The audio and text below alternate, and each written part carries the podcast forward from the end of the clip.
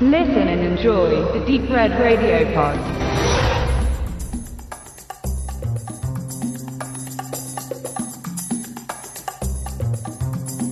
Nichts ist grausamer als die Rache einer verschmähten Frau. Der Finanzberater Robert Patchett wird das an seinem eigenen Leib erfahren, als er seine Frau wegen einer augenscheinlich attraktiveren und finanziell aussichtsreicheren Schmonzettenromanautorin verlässt.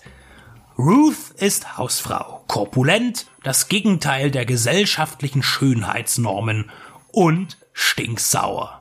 Sie klügelt einen Plan aus, um den abtrünnigen Gatten und seiner neuen Flamme das Leben zur Hölle zu machen und beginnt dabei unverhofft selbst ein erfolgreiches Unternehmen zu gründen. 1988 war ein wichtiges Jahr für Roseanne Barr. Sie verdiente sich als Kellnerin und Dekorateurin in Kaufhäusern, bis sie in den 80er Jahren als Stand-up-Comedian die amerikanische Hausfrau persiflierte und lieferte damit auch einen satirischen Blick auf die frauenfeindliche Gesellschaft. Ihre schnodderige Art kam gut an und aus gelegentlichen Fernsehauftritten wurde eine eigene preisgekrönte Show. Dann startete ihre Sitcom Roseanne, die über Jahre hinweg zu den Flaggschiffen dieses Genres gehören sollte. Ihren ersten Kinoauftritt absolvierte sie umgehend 1989 in der Komödie She-Devil, Die Teufelin, in der Rolle der Ruth Patchett.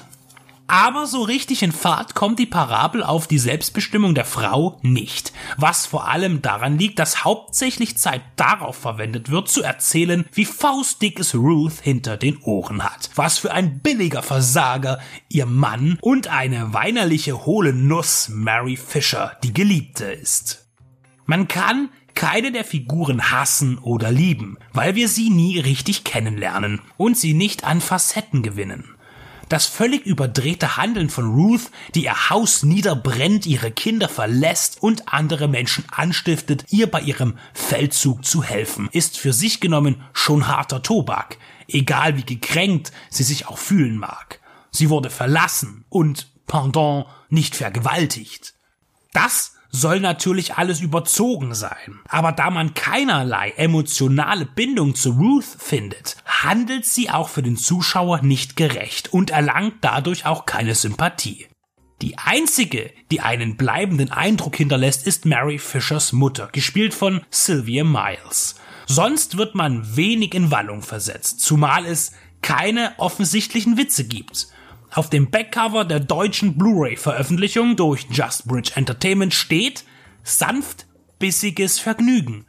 Und genau mit dieser Umschreibung treffen sie es ganz konkret auf den Punkt.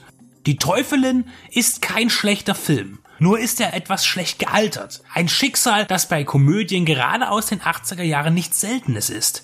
Schmeißt die Mama aus dem Zug. Allein mit Uncle Buck oder die Griswold-Filme haben alle ihren Charme und zu Recht bis heute starke Verfechter, aber wirkliche Schenkelklopfer sind sie nicht mehr.